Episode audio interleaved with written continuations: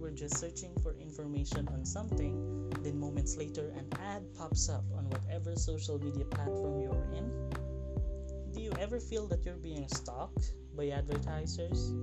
Well, there's a thing called stalker ads, and there's a way to make them stop. Hey, lovely people, and welcome to another episode of Gym Marketer, the podcast.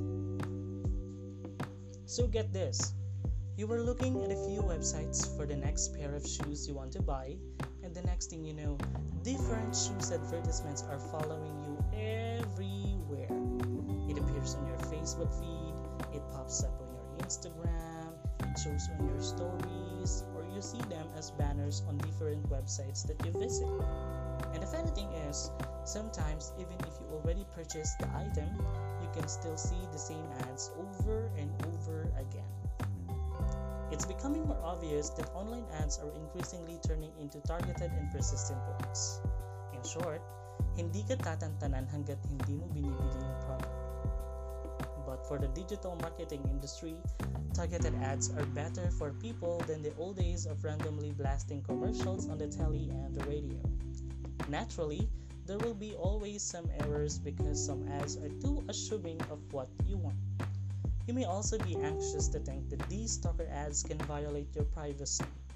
But in actuality, your browsing history and social media activities can reveal a lot about you, including your health issues, thoughts on politics, and even sexual habits.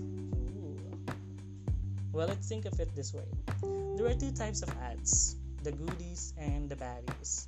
The goodies try to minimize the chances of annoying you by showing you an ad only a few times and stopping automatically if you already made the purchase. The baddies, on the other hand, they will relentlessly show you the ad and will not bother to determine whether you already bought it or not.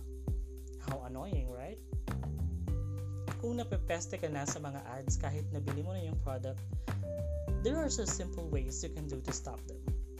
First, you can go to myactivity.google.com where you can take an in-depth look at the data that Google has stored about you.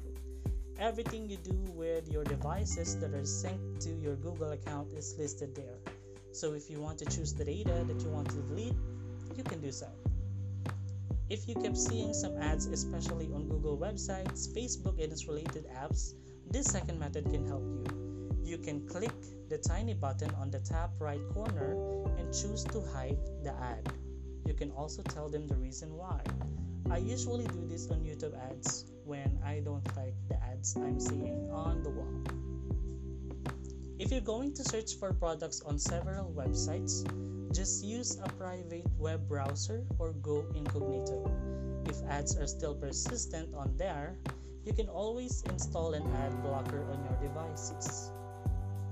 Android and Apple uses an advertising ID to help marketers track you.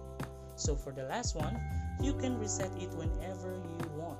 If you have an Android phone, the reset button is located in the ads menu inside the Google Settings app. For iPhone users, the reset button is inside the Settings app in the privacy menu under advertising. Well, I won't go much for the technicalities because there are several ways you can do it if you ran out of options. And you probably needed to see more of these ads to finally make up your mind if you want to buy something.